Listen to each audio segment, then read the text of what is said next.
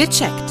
Der Podcast von aponet.de und Neue Apotheken Illustrierte. Damit es Ihnen gut geht. In dieser Folge unser Thema rund um die Schmerzmittel dreht es sich. Mein Name ist Uli Harras und ich bin verbunden mit Rüdiger Freund. Er ist Chefredakteur bei der Neuen Apotheken Illustrierten und aponet.de. Hallo Herr Freund, schön, dass wir wieder zusammengefunden haben.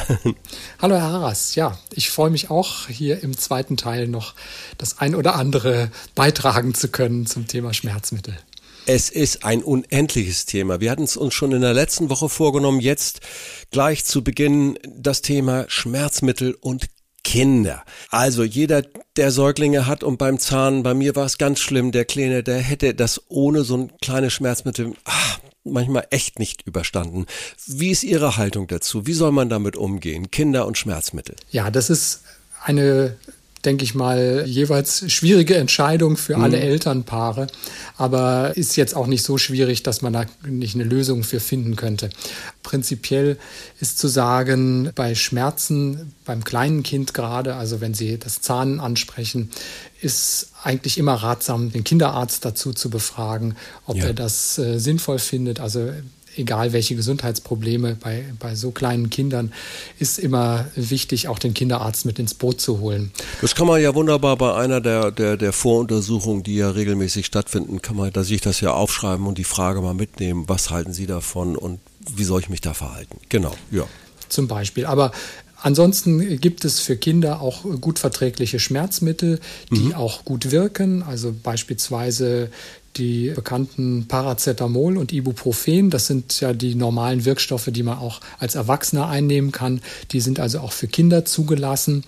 Und viele Eltern kennen das. Das sind oft so Säfte, wo dann mit so einer Spritze der Saft dosiert wird, damit man auch für das Alter des Kindes die richtige Dosierung findet.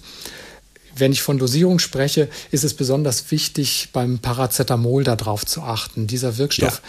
der wird in der Leber abgebaut und wenn die Leber zu viel Paracetamol bekommt, ist das nicht gut und deswegen ist es sehr sinnvoll, diesen Wirkstoff nicht nur nach dem Alter des Kindes zu dosieren, sondern eben auch nach dem Körpergewicht. Ja. Und wie das gemacht wird oder wie viel da gegeben werden kann, steht relativ genau in der Packungsbeilage dieser Arzneimittel drin. Ansonsten ist da immer auch der Apotheker der richtige Ansprechpartner. Es ist ganz wichtig beim Paracetamol eben die Tageshöchstdosierung nicht zu überschreiten. Ja. Also, Ansonsten ist bei dem Mittel ist dagegen nichts einzuwenden. Das wirkt äh, sehr gut, hat wenig Nebenwirkungen, aber eben die Dosierung muss stimmen. Bei Schmerzmitteln und Medikamenten ist es ja manchmal ähnlich so, dass manche Eltern sagen, oh, bloß keine Chemie und das wollen wir unseren Kindern nicht antun und dann pflanzlich, äh, äh, Globuli, das Fass mache ich jetzt nicht auf. Aber äh, pflanzlich ist ja sanfter. Irgendjemand hat mir mal gesagt, pflanzlich ist auch Chemie, ist alles Chemie. Wie sehen Sie das? Ja, das stimmt natürlich. Das, was aus der Pflanze kommt, ist genauso ist Chemie.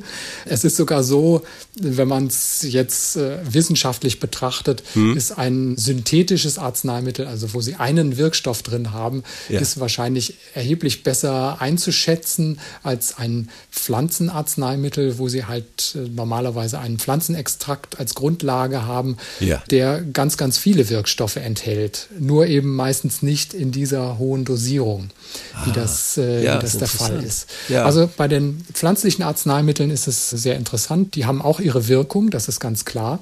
Aber manchmal weiß man gar nicht so genau, wie die zustande kommt. Das ist dann oft ein Zusammenspiel dieser einzelnen Substanzen in dem Extrakt drin. Ja, aber am Ende für den Anwender ist es natürlich egal, was da wirkt. Hauptsache, es wirkt. Aber ähm, Sie sprachen an, ob das jetzt tatsächlich immer sanft ist. Also das ist immer so eine Sache.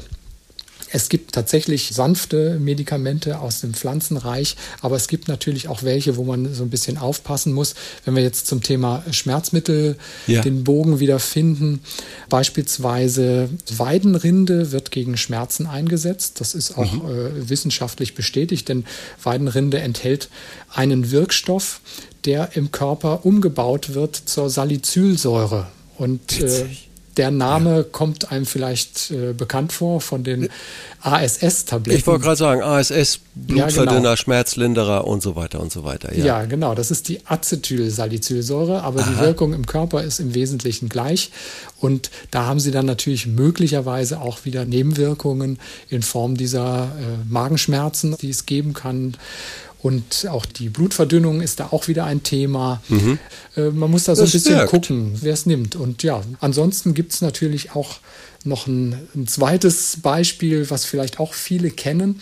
Wenn man so Gelenk- und Muskelschmerzen hat, ja. gibt es Präparate mit dem Wirkstoff Capsaicin. Das ist dieser mhm. äh, Scharfstoff aus dem Cayennepfeffer, aus den Chilischoten. Okay. Ein natürliches Mittel, damit cremt man sich ein und das reizt dann die Haut und äh, fördert die Durchblutung und dadurch wird die Stelle warm und das lindert den Schmerz an der Stelle und wirkt auch in der Muskulatur so ein bisschen entkrampfend. Aber Sie können sich vorstellen, ja, diese Scharfstoffe, die wirken über eine Hautreizung. Wenn man das auf entzündete Stellen aufträgt oder auf oh, verletzte so Stellen, da muss man echt schauen. Und vor allem muss man auch schauen, wenn man sich damit eingecremt hat, dass man sich danach sehr gut die Hände wäscht, ähm, um nicht versehentlich vielleicht dann am Auge zu reiben und sich ja. sowas äh, ins Auge zu bringen. Also das ist sehr unangenehm. Ich erinnere mich dunkel, dass ich den Ratschlag mal nicht hatte. Ja. Aber gut gebraucht. Seitdem wissen Sie es. Gut hätte gebrauchen können. ich erinnere mich dunkel, Herr Freund. Wir kommen mal zum Thema rezeptfrei oder nicht. Ja wann sind Schmerzmittel rezeptfrei? Ich meine, da kann man auch viel falsch machen. Und warum gibt es dann Schmerzmittel, die nicht rezeptfrei sind? Also das ist, ist ja eher so eine Art äh, rechtliche Unterscheidung, ja. aber ähm, hat natürlich mit den äh, Mitteln zu tun und ihrer Wirkung.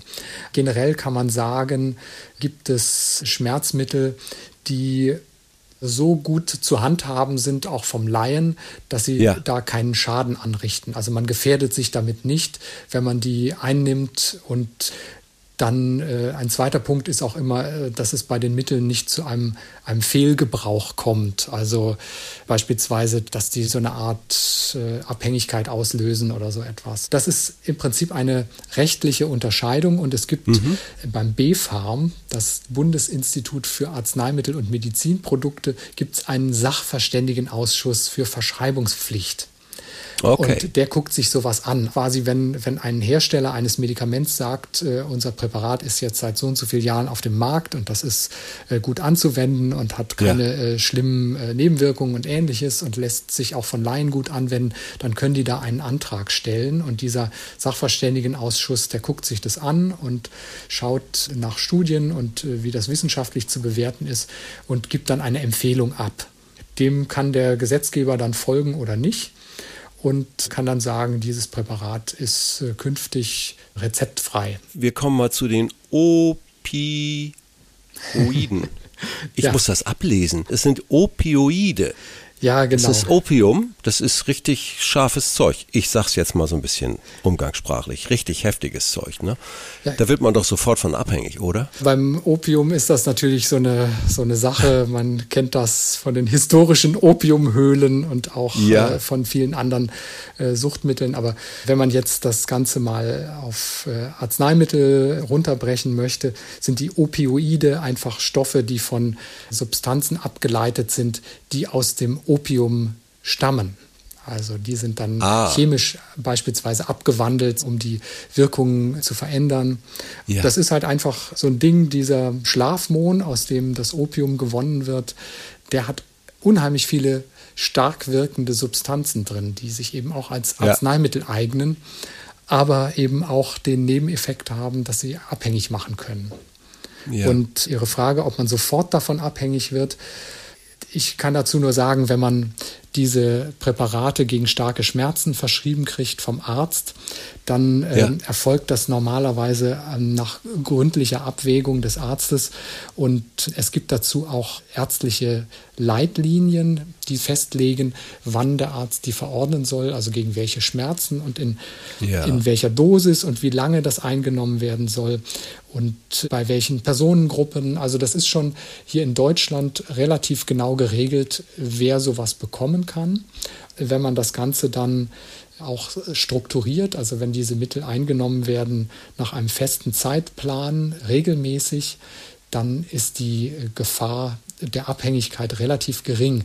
Es gibt es natürlich immer, wenn Sie ein Arzneimittel über viele Jahre einnehmen beispielsweise, ja. dann gewöhnt sich der Körper natürlich daran. Also wenn man das dann nicht mehr brauchen würde, das Präparat, dann äh, ist es immer sinnvoll, das nicht abrupt abzusetzen, sondern so ein bisschen auszuschleichen, damit der Körper die Chance hat, sich an die geringere Dosis und am Ende an das Ausbleiben des Wirkstoffs zu gewöhnen. Aber das ist jetzt in dem Sinne keine Sucht oder das hat nichts mit Arzneimittelmissbrauch zu tun.